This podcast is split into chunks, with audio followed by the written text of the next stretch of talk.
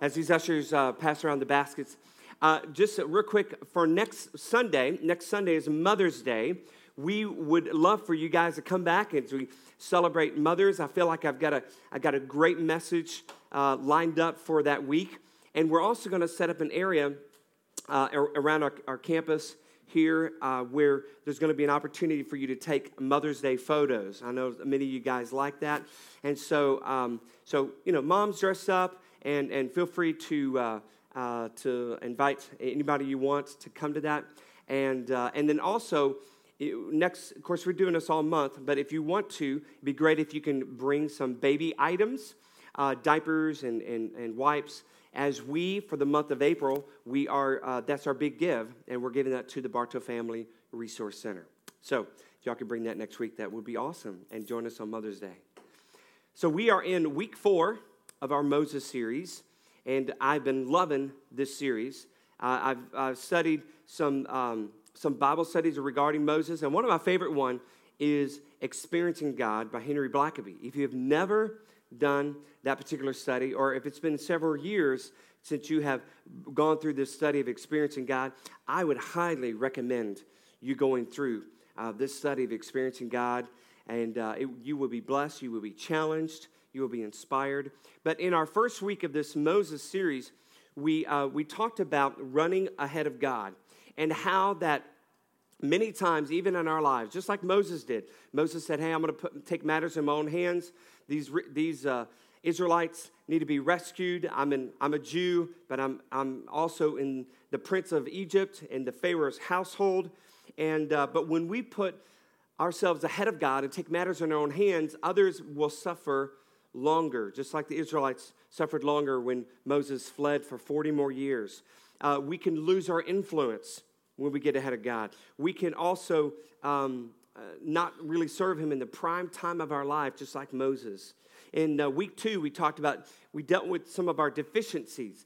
Moses, and, and when the Moses, when the burning bush happened and, and that, that conversation with God occurred, Moses told God, Look, I'm not your man. I'm not great in speech. He kept going all of these excuses when really the heart of the matter is he was ashamed for what he did by killing an Egyptian soldier 40 years earlier. And so some of us may feel like, you know, God, uh, the things that I've done, my past, I'm not worthy to even serve you. I'm not even worthy uh, to, to be a good father, a good, a good uh, mother, a good husband, a good spouse, you know, a, a good coworker. I'm not, I'm not really worthy to, to bring about your name. I'm not really worthy to serve you. And God is saying, yes, you are worthy if you have been bought with the blood of Jesus Christ. You are my child. I have, uh, I've redeemed you, and I have a plan for you. Yes, He will correct you, but He wants to use you. And so, whatever excuse you may have, God has a response of love uh, back to you as he did with Moses. And uh, last week we talked about the problem of obedience. And obviously, there's problems and issues with disobedience, but there's also issues when we obey, especially when our lifestyle clashes with the holiness of God. When God tells us, hey, I, I need you to correct these things, I want you to, to do these things, I want you to simply obey. When that happens, there's a clash that happens. And we have uh, some issues, we have some problems that may arise. Um, some, of those, uh, some of those problems may, may make us feel like we're failures. God, I'm just failing. And a lot of times, new believers walk through this. New believers, like, you know, they, they've lived a certain life and, and they're having to let go of some of those things that, that they're being convicted of as they have invited the Holy Spirit into their lives. And they feel like, well, I keep, I keep going back to my old ways I keep slipping up. And, and, and I just want to let you know that even though you may feel like a failure and, and you may feel like, well, I have, I have all these issues and, and, and everything, and I'm having some problems with this obedience thing, it's okay. It's natural. God is going to grow you and allow God's grace to sustain you. Well, Moses had some of these issues when he went back to uh, back to Egypt. And he went back, obeyed God through the burning bush, and, he, and God told him, Look, you need to go back and you need to tell Pharaoh, Look, you need to let my people go. And my people want to go to the desert. We want to go there for three days, livestock, everybody. And we want to worship God Almighty, the one true God. So you need to let my, my people go. And of course, uh, Pharaoh laughed at that and even made things harder for Moses and harder for the Israelites. So he said, You know, all right, not just making bricks, but we want you to collect your own straw to make the bricks. And so it, it, it really caused some issues as Moses obeyed, and it's made the work, uh, it made it more difficult. So Moses, he could have taken this, these issues and these problems with obedience, he could have taken this and just said, you know, I'm just going back to Midian. Forget this. But he responded in a way of learning, trusting in God, and going to God, say, okay, God, what do I do? And um, so what Moses did, he continued to obey even in the hard times. When times are tough, he kept obeying. So he went back to Pharaoh and he shared with Pharaoh the message again. And we see this in Exodus chapter 7, verse 14 through 18. It says this Then the Lord said to Moses, Pharaoh's heart is unyielding. He refuses to let the people go. Go to Pharaoh in the morning as he goes out to the river. Confront him on the bank of the Nile and take in your hand the staff that was changed into a snake. Then say to him, The Lord, the God of the Hebrews, has sent me to you to say to you, Let my people go, so that they may worship me in the wilderness. But until now, you have not listened. This is what the Lord says. By this you will know that I am the Lord. With the staff that is in my hand, I will strike the water of the Nile, and it will be changed into blood. The fish in the Nile will die, and the rivers will stink. The Egyptians will not be able to drink its water. Now, the Nile is the lifeblood of Egypt. Egypt in a desert, you kind of need the Nile River. I mean, they depended upon the Nile. And so it, it turned into blood. And so this was the first plague of 10 plagues. And you may have heard of these plagues before. Maybe you've studied this before. Maybe even as a, as a child, you, you studied this in, in Sunday school. They talked about all these plagues. And, and turning the, the water into blood obviously hurt the health of the people, the, the commerce of the people, it hurt financially. And then Moses um, went back to Pharaoh, and then they had the, uh, the plague of the frogs. The, the frogs, can you imagine that the, the entire country filled with frogs? Billions and billions of frogs, okay? Ladies, imagine you're going into bed and you're under the covers and you feel something squirming around, all right? And it's a frog, okay? You, you drink coffee and there's a little baby frog looking at you, you know? Kids, you're eating cereal, you're eating Cheerios, you know, and there's something in there besides just Cheerios, okay? And it's swimming around in the milk, all right?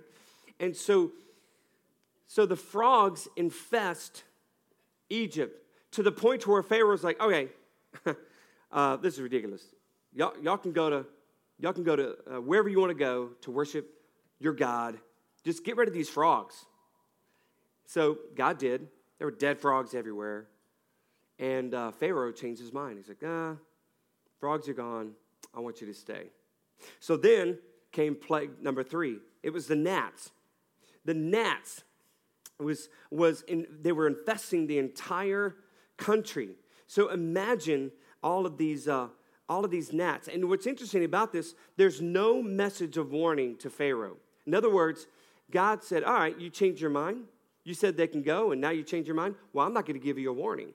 So gnats were everywhere. And it's really interesting about this plague because Pharaoh's magicians, his most trusted advisors, told Pharaoh, they're like, yeah, this really is from a higher power. Uh, this, this, is, this is crazy. This is from a higher power. We, we can't even reproduce this. We can't control gnats. And so you already have people in, in Pharaoh's close circle who are now acknowledging this is something bigger, something greater. So then, after the gnats, Moses came back to Pharaoh and said, Hey, uh, remember, remember, Pharaoh, you need to let my people go. That's what God says. Let my people go. Let us go worship. So he warns them again, and he warns them.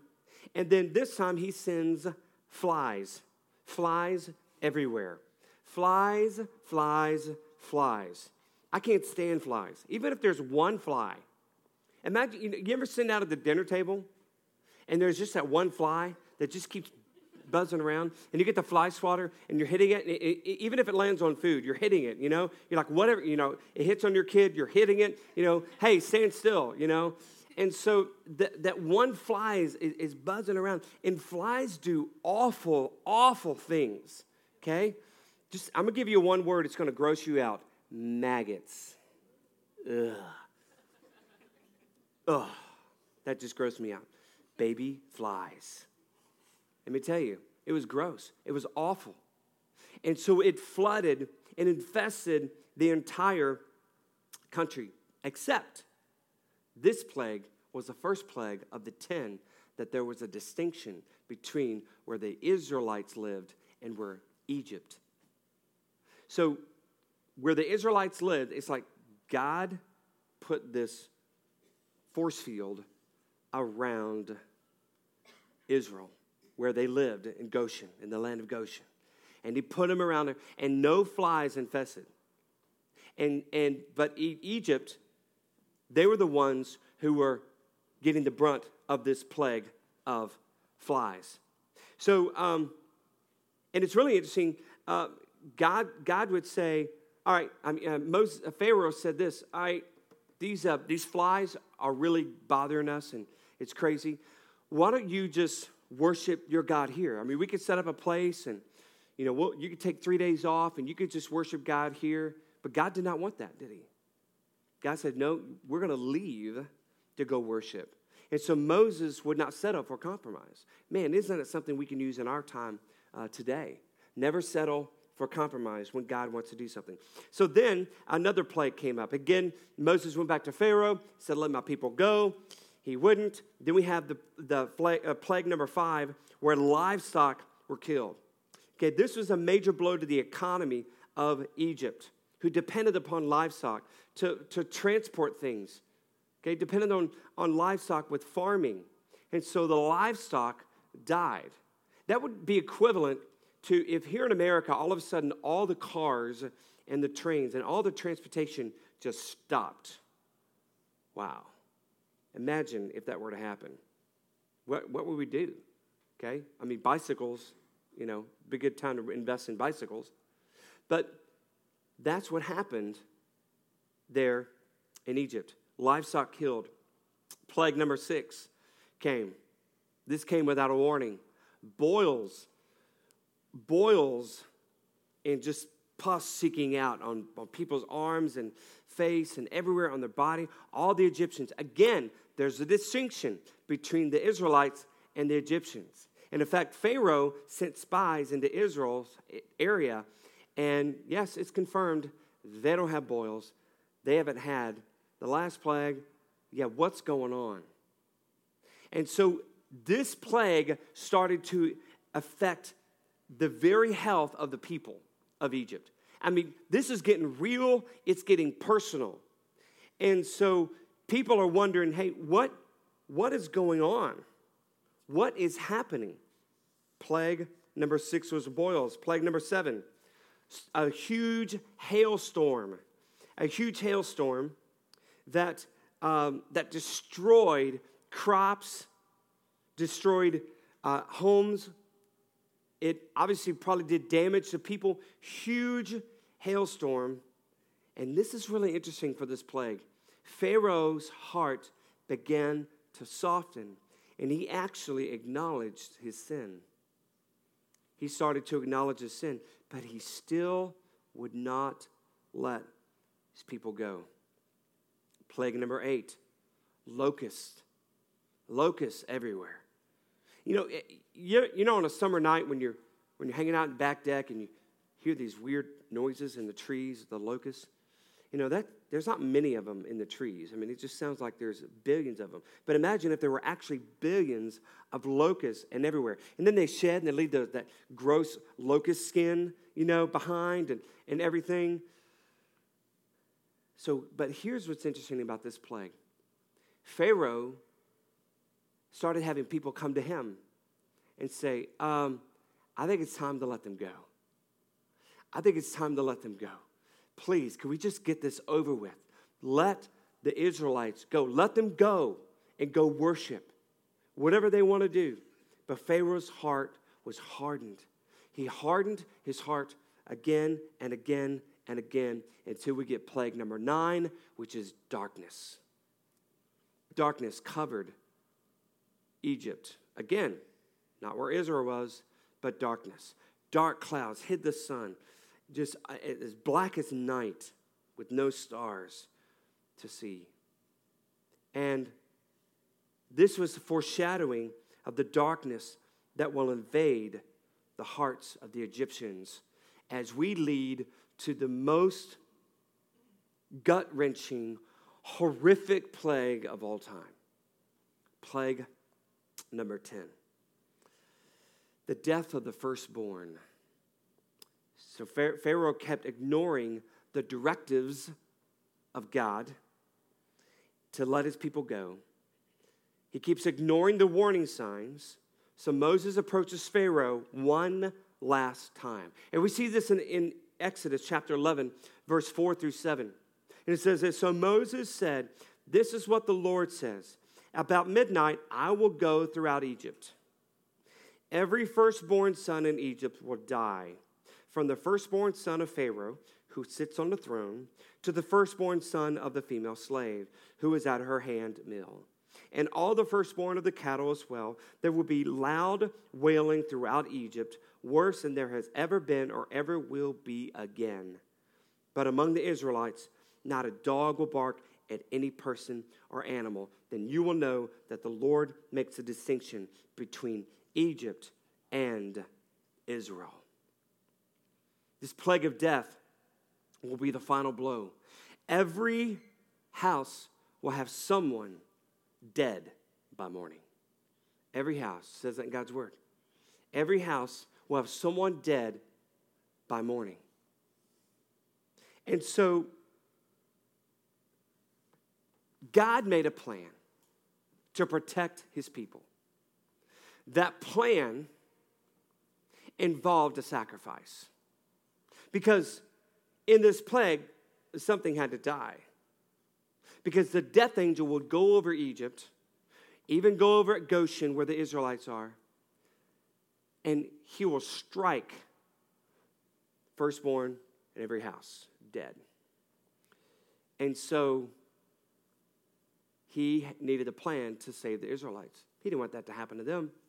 So he told Moses, Tell the Israelites, I want you to find a lamb without spot, without blemish, without wrinkle, and what I want you to do is, I want you to slaughter that lamb, and on the doorpost of your house, I want you to take that blood, and I want you to wipe it on the doorframe of every house. So they took the blood they wiped it. The blood of the Lamb, that spotless Lamb, and they put it on every house. And the reason why is because when the death angel passed over, the death angel will know do not touch this house. This house is protected by blood, by sacrifice that's already been made. And so the Israelites obeyed. They took a lamb, slaughtered it, they rubbed the blood out of obedience. I don't know about you, but I would do the same thing knowing that plague number one through nine came to pass, and you want to do everything that you can to protect your family. So, they took the blood did what God said. Did that, the, the death angel came over all of the land, went to the Egyptians, even Pharaoh's house, killed the firstborn in their sleep. Went to the land of Goshen,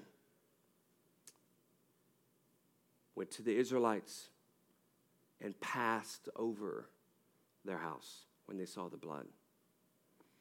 The spotless lamb who made and paid the sacrifice so no one in their house would die. In Exodus chapter 12, verse 12 through 13, on that same night, I will pass through Egypt and strike down every firstborn of both people and animals, and I will bring judgment on all the gods of Egypt. I am the Lord. The blood will be a sign for you on the houses where you are, and when I see the blood, I will pass over you. No destructive plague will touch you when I strike Egypt.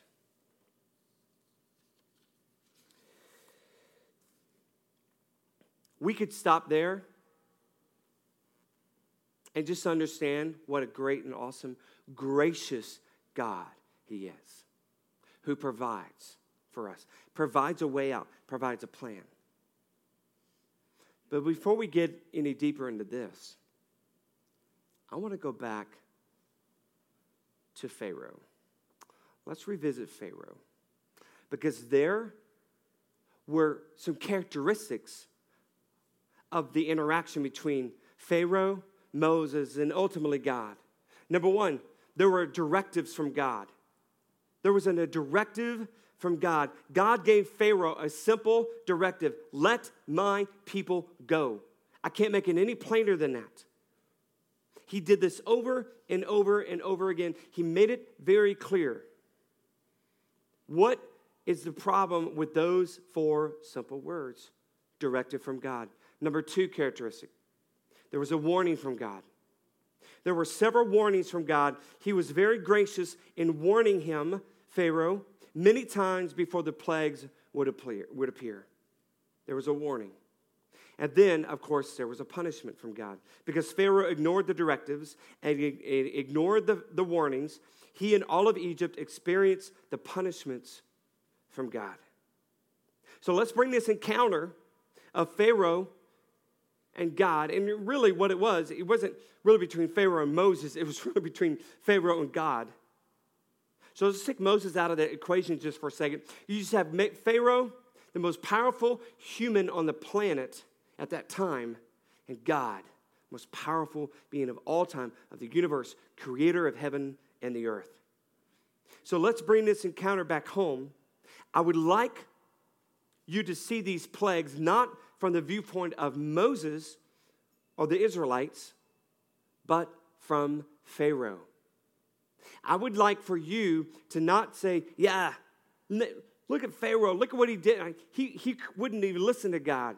God gave him all these warnings and simple directives. He wouldn't even do it. So look what happened to him. It's really easy for us to sit in our comfortable green cushion chairs today and just think about that story.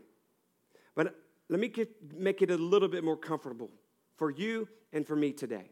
Allow me to do so as I want you to look at this from the eyes of Pharaoh. I want you to put yourself in the sandals of Pharaoh. I want you to be Pharaoh this morning.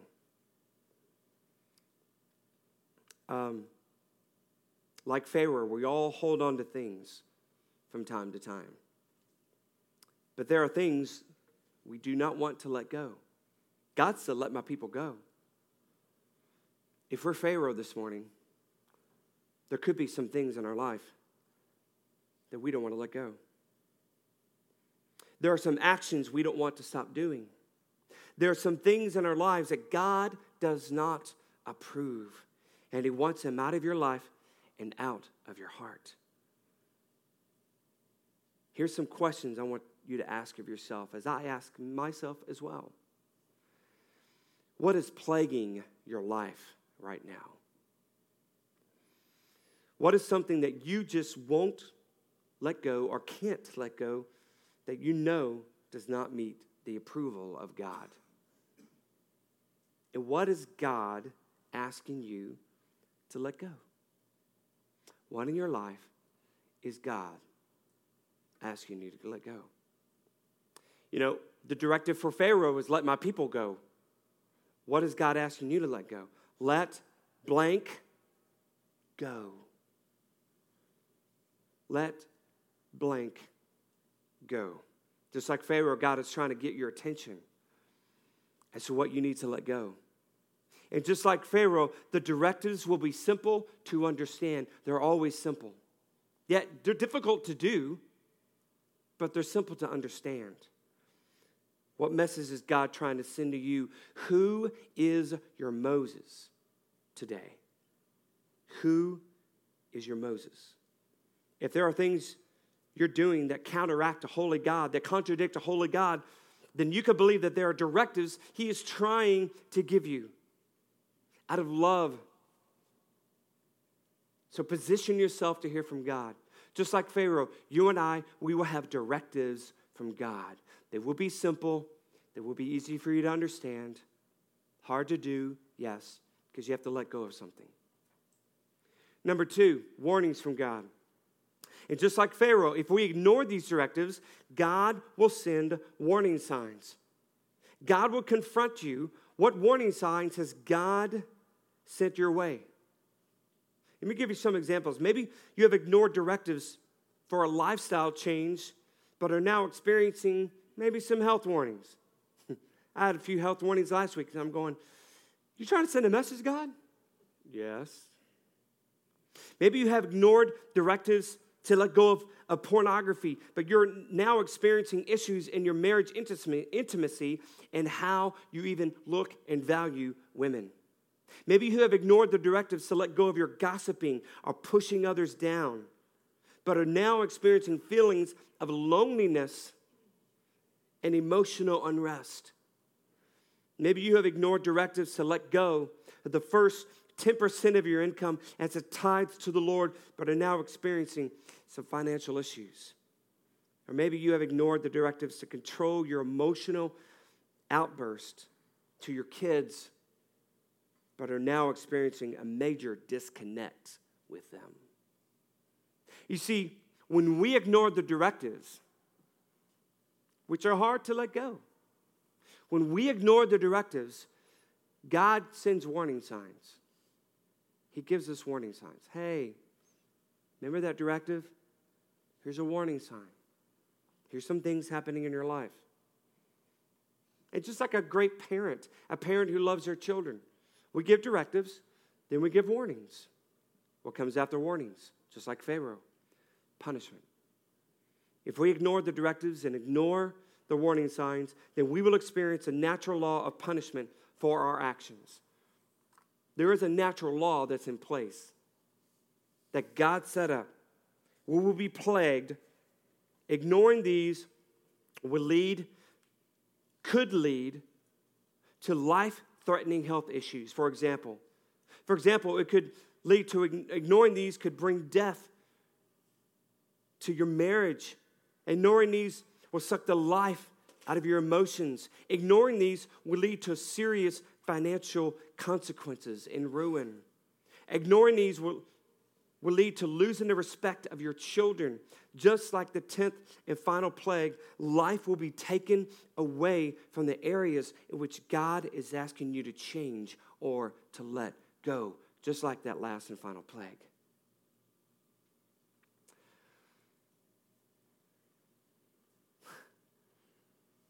So there are directives, and you probably know what they are. I know mine are. And God wants us to obey.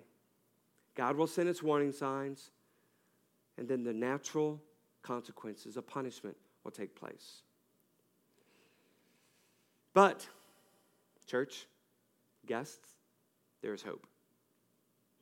There is hope. You don't have to experience the plagues of life that occur due to ignoring God. Now, let me make something very clear. Please understand that I'm not saying that all hardship is associated with sin. I know, I know people who, who walk with the Lord in, in, in amazing ways. They hear from God. Their, their walk is something that I wish I could I could repeat my own life. Yet they're facing things in their life, health issues or whatever.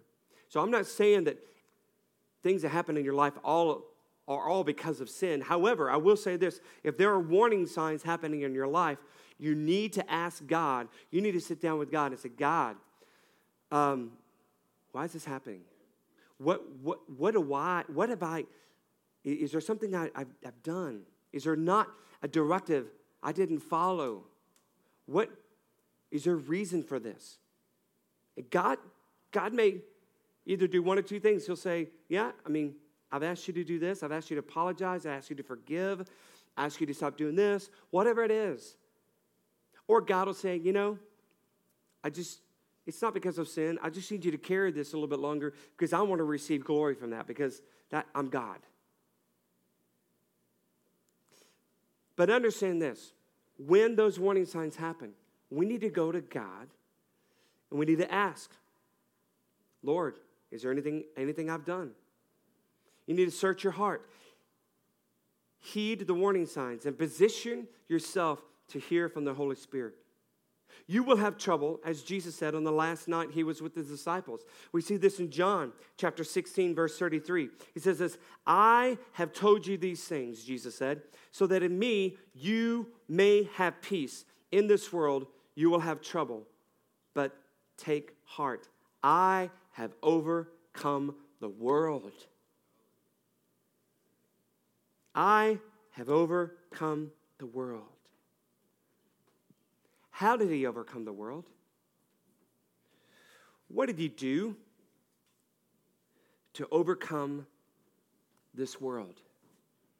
What did that look like to overcome this world? Well, just like the lamb who laid down its life and shed its blood on the cross. Jesus, the spotless Lamb of God, came and died on a cross for you and me. The spotless Lamb gave his life, shed his blood, hands pierced, feet pierced, body broken, not his bones, but his life pierced, wounded. And what's the hope? Hope is in the cross. The hope is in the cross. The thing, the thing that God wants you to let go, you need to bring it and put it at the cross. You need to come and bring it and put it at the cross. And he said, God, I need help. I need help with this. I'm going to do everything I can to let this go. And it's going to take people praying, people joining with me, but I want to lay it at the cross. Just lay it at the cross. Bring it to Him. Bring it to the cross because there's hope in the cross. Have you ever been changed by the power of the cross. Have you ever been incredibly changed by the power of the cross? Because there is power in that cross. If the death angel will pass over the blood of a spotless lamb, there's power in the spotless blood of Jesus. There's power in the cross. So here's how we're going to respond. The band, in just a moment, when I pray, the band's going to come and they're going to lead us in one more final song. We're going to stand. I encourage you to sing. But the altar is open right here. And I want you to just come forward. Look, all of us got junk. All of us come forward. I'll, I'll be down here to pray if you need somebody to pray with. Absolutely. You don't need to come pray with me, though. The altar's open. You can be you and God. And just spend time in prayer. Maybe you know someone in your life who just needs to let some things go. Maybe parents, maybe you need to go to, towards your children. Maybe you need to go in substitution of your kids. Say, God, help my kids to lay this down at the foot of your cross. Maybe you know some other family member. Maybe you're sitting here today and you're, you're thinking, I, I need this cross. I've never accepted the blood of Jesus Christ. I've never asked Jesus to come into my life. I don't, have, I don't know about this hope of this cross, but I want to know today. I'm going to give you an opportunity right now. So, with every head bowed, every eye closed, we're going to make, make this opportunity happen. And if you could just, just uh, have this a time of, of reverence.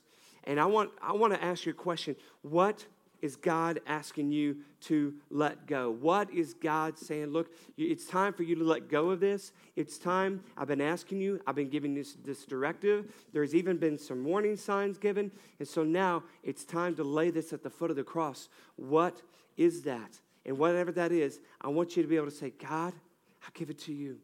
I let it go. Help me to let go. Help me to let it go. I give it to you. I'm tired of being Pharaoh. I'm tired of being Pharaoh, and I need to get out of Egypt. I need to get out of here. Or maybe you're sitting here today and you've never accepted Christ as Savior. It's really simple. You just say a simple prayer like, God, I'm sorry for my sin. I believe Jesus is your Son. I believe He died on the cross. I believe He rose again.